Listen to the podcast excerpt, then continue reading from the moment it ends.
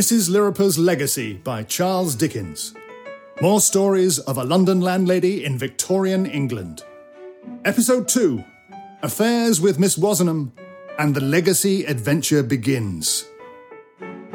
In episode 1, we met Mrs. Lirriper's drunken brother in law Joshua, Mr. Buffle, the officious tax collector, and heard of the Buffle family's rescue from a terrible fire that was masterminded by Major Jackman. Now Mrs. Lirriper sees an old foe in a new light, and the mystery of her legacy finally begins across the channel in France.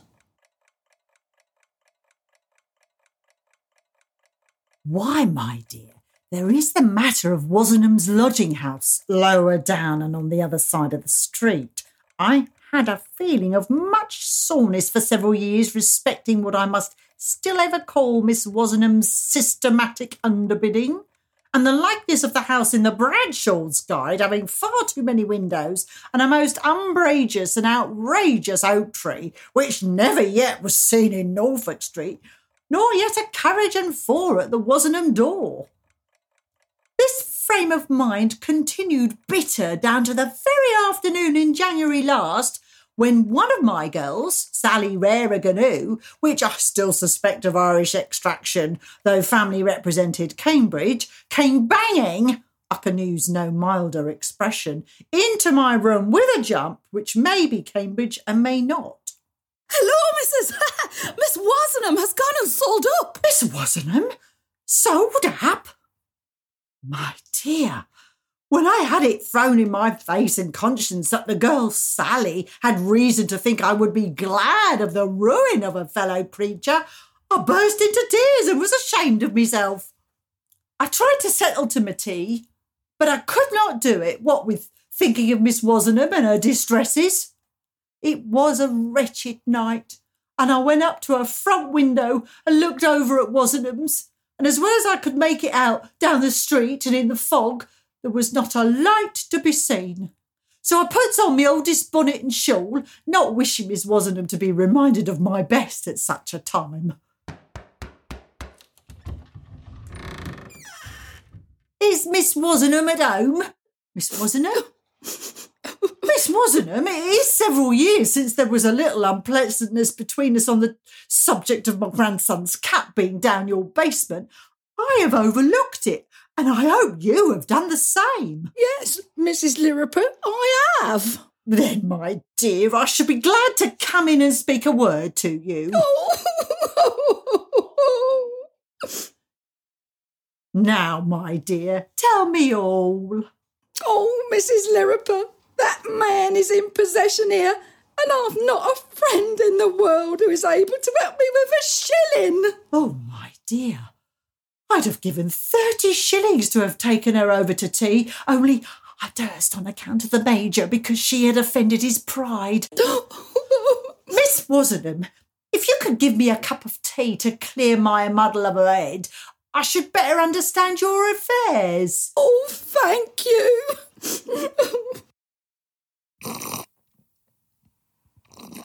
What a waddling old goose I have been, my dear, to take you for something so very different. Ah, but I too. How have I mistaken you? Oh, come, for goodness sake, tell me what you thought of me. Oh, I thought you had no feeling for such an hard hand to mouth life as mine, and we're rolling in affluence.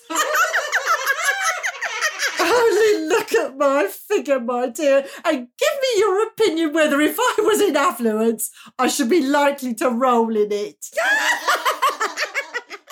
So we had the tea and the rest of the affairs too, and, and after all, it was but forty pound, and there. She's as industrious and straight a creature as ever lived, and has paid back half of it already. And where's the use of saying more, particularly when it ain't the point? We got as merry as Greg's, whatever they are, if you happen to know, my dear, I don't. And I went back to my blessed home as happy and thankful as could be. But before I make an end of it, think even of my having misunderstood the Major. Yes, for next morning the Major came into my little room with his brushed hat in his hand. My, my dearest madam, my esteemed and beloved friend. Has anything happened to our darling boy? No, no, no. Uh, but Miss Wozenham has been here this morning to make her excuse to me. And by the Lord, I can't get over what she told me. Haughty toity, Major. You don't know yet that I was afraid of you last night and didn't think half as well of you as I ought. So come out of church, Major, and forgive me like a dear old friend, and I'll never do so any more. And I leave you to judge, my dear, whether I ever did or will. And now, my dear, I really am going to tell you about my legacy if you're inclined to favour me with your attention. And I did fully intend to have come straight to it, only one thing does so bring up another. It was the month of June and the day before Midsummer Day when my girl, Winfred Madgers, comes to me. She was what is termed a Plymouth sister, and the Plymouth brother that made away with her was quite right, for a tidier young woman for a wife never came into a house. A gentleman from the consuls wishes particular to speak to Mrs. Lirriper. Oh, show him in. Madame Lidripper. Yes, sir. Take a chair. Madame, I come from the French consuls. Well, I can see at once it's not the Bank of England. We have received from the Mairie at Sens a communication which I will have the honor to read. Madame Lirriper understands French? Oh, dear, no, sir. Madame Lirriper don't understand anything of the sort. It matters not. I will translate. In the town of Sens in northern France, an unknown Englishman lies dying. He is speechless and without motion. In his lodgings are a gold watch, a purse with money, and a trunk containing clothes, but no passport and no papers. Except that on his table is a pack of cards.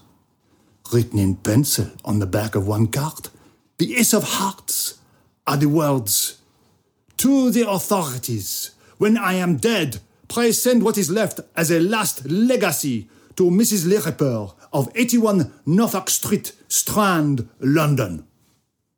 Does Madame Lirriper believe she recognizes her unfortunate compatriot?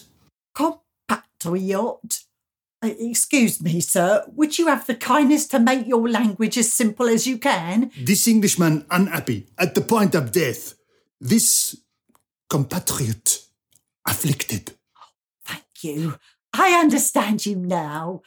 No, sir, I have not the least idea who this can be. Has Madame Lirriper no son, no nephew, no godson, no friend, no acquaintance of any kind in France? To my certain knowledge, no relation or friend, and to the best of my belief, no acquaintance.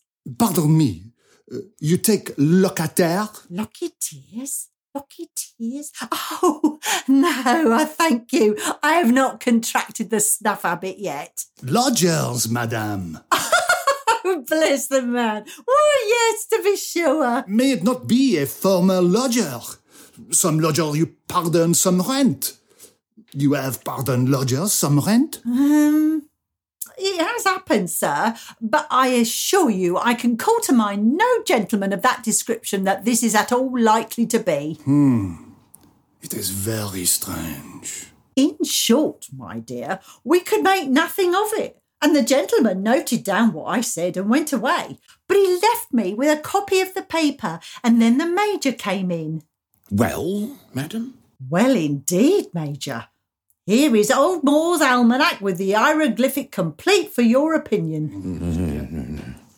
And, uh, ooh, my word. Major, you're paralysed. Madam, Jemmy Jackman is doubled up. Major, do you know whereabouts this same town of Sens is in France? Madam, I do. Sens is some 70 miles south of Paris. Major, we will go there with our blessed boy. Capital, madam.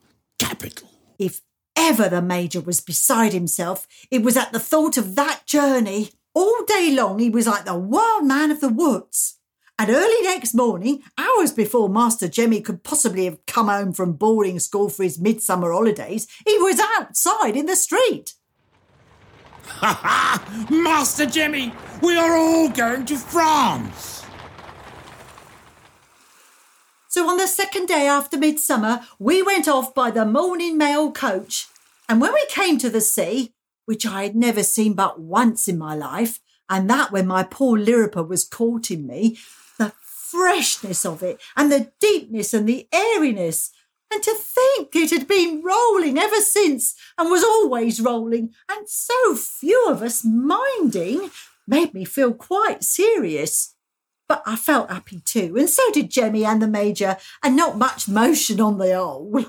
But, my dear, the blueness and the lightness and the coloured look of everything when we got across to the continent, it made me feel as if I don't know what, as if the atmosphere had been lifted off me.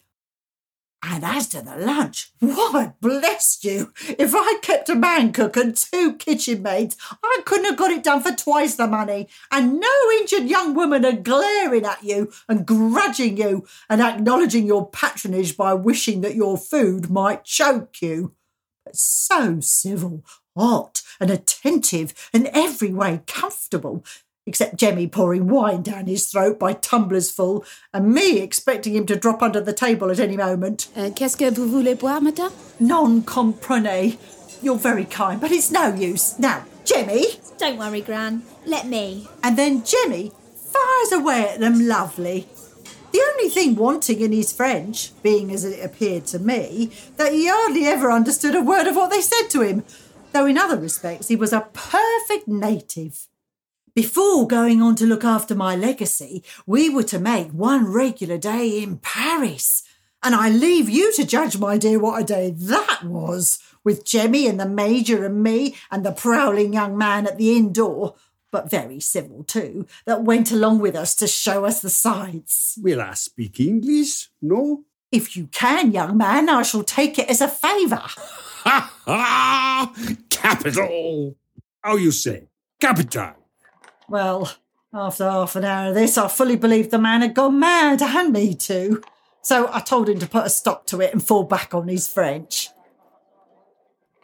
And of Paris, I can tell you no more, my dear, than its town and country both in one, and carved stone and long streets of high houses and gardens and fountains and statues and trees and gold and immensely big soldiers and immensely little soldiers. And the pleasantest nurses with the whitest caps are playing at skipping rope and clean tablecloths spread everywhere for dinner, and people sitting out of doors smoking and sipping all day long, and little plays being acted in the open air for little people, and every shop a complete and elegant room, everybody seeming to play at everything in the world. And very cool and refreshing the pleasant country was for the next day when we went on to look after my legacy, and rested me much and did me a deal of good. So, at length and at last, my dear, we came to Sens, a pretty little town with a great two towered cathedral and the rooks flying in and out of the loopholes, and another tower atop one of these towers like a sort of stone pulpit. The pleasantest situated inn we stayed in, my dear, right under the two towers with their shadows a changing upon it all day like a kind of sundial, and country people driving in and out of the courtyard in carts and hooded cabriolets for the market outside in front of the cathedral. Madam, may I propose that whatever comes of your legacy, this should be the place to stay for our holiday? Indeed, it should, Major. May I also suggest that our dear boy had best not be checked in his joy by the sight of the dying Englishman, if he is still alive? In short, we should go together and alone to visit him. Of course, madam. And so we did. After dinner, when Master Jemmy had set off to see the river, the Major went down to the Mairie and presently came back with a military character in a sword and spurs, a cocked hat, a yellow shoulder belt, and long tags about him that he must have found inconvenient. The Englishman still lies in the same state, dearest madam. This gentleman will conduct us to his lodgings. The military character went in front and he stopped at a pork shop with a little statue in the window of a pig sitting up and a private door that a donkey was looking out of. So, the coast being clear, the Major and me were conducted up the common stair and into the front room on the second, a bare room, and the outside blinds closed to darken it. The sun had got low and darkened the cathedral tower. I turned to the bed by the wall and saw the Englishman. He had some kind of brain fever, and his hair was all gone, and some wetted folded linen lay upon his head. Though lying there alone, the poor creature was as well taken care of as could be hoped, and would have been quite unconscious of anyone sitting by him then. Madam, I never saw this face before. I never saw this face before. Tell the Frenchman we don't know him, and I'll be back tomorrow to sit by him. Euh, nous ne con- connaissons pas euh, cet homme. Euh, Madame va rentrer demain. I got the Major to add, and I shook my head hard to make it stronger, that we agree that we never saw this face before. The military character shrugged his shoulders and showed the Major the card on which was written about the legacy for me. It had been written with a weak and trembling hand, and we knew no more about the writing than the face. Our boy was greatly surprised when we told him of this, sitting out on the balcony in the starlight, and he ran over some of the Major's stories of former lodgers. In the morning, just at breakfast time, the military character came jingling round. He says that the doctor thinks there may be some rally for the Englishman before the end. You two boys go and enjoy yourself, and I'll take my prayer book and go and sit by the bed. Mm. Mm. It was quite late on in the day when the gentleman finally moved his hand. He had been so still that the moment he moved, I knew of it, and I pulled off my spectacles and laid down my book and rose and looked at him. From moving one hand, he began to move both, and then his action was that of a person groping in the dark. Long after his eyes had opened, there was a film over them, and he still felt for his way out into the light. But by slow degrees, his sight cleared and his hands stopped. He saw the ceiling, he saw the wall, and he saw me. As his sight cleared, mine cleared too, and at last we looked into one another's faces. It is you! In episode two of Mrs. Lirriper's Legacy by Charles Dickens, S.J. Vant was Mrs. Lirriper. Emma Willits played Sally Rairyganoo, the maid, and Jane Pulford was again Miss Wozenham. Major Jackman was delivered by Mike Ayres, the French consul by Jim Newberry, Master Jemmy by Frankie Hart, and the young Frenchman was Mark Smith. All other parts were played by members of this cast. The story was adapted and directed by Jim Newberry with sound engineering and all sound effects mastered by Robbie Burgess. This is a joint venture between Old Dolly and Uptick Productions. In the third and last episode of Mrs. Lirriper's Legacy, the true identity of the dying Englishman will finally be revealed, and the sins of the past are resolved. Mrs. Lirriper, the Major, and Jemmy are left to enjoy their French holiday, during which Major Jackman goes native and young Jemmy tells a pertinent story of his own.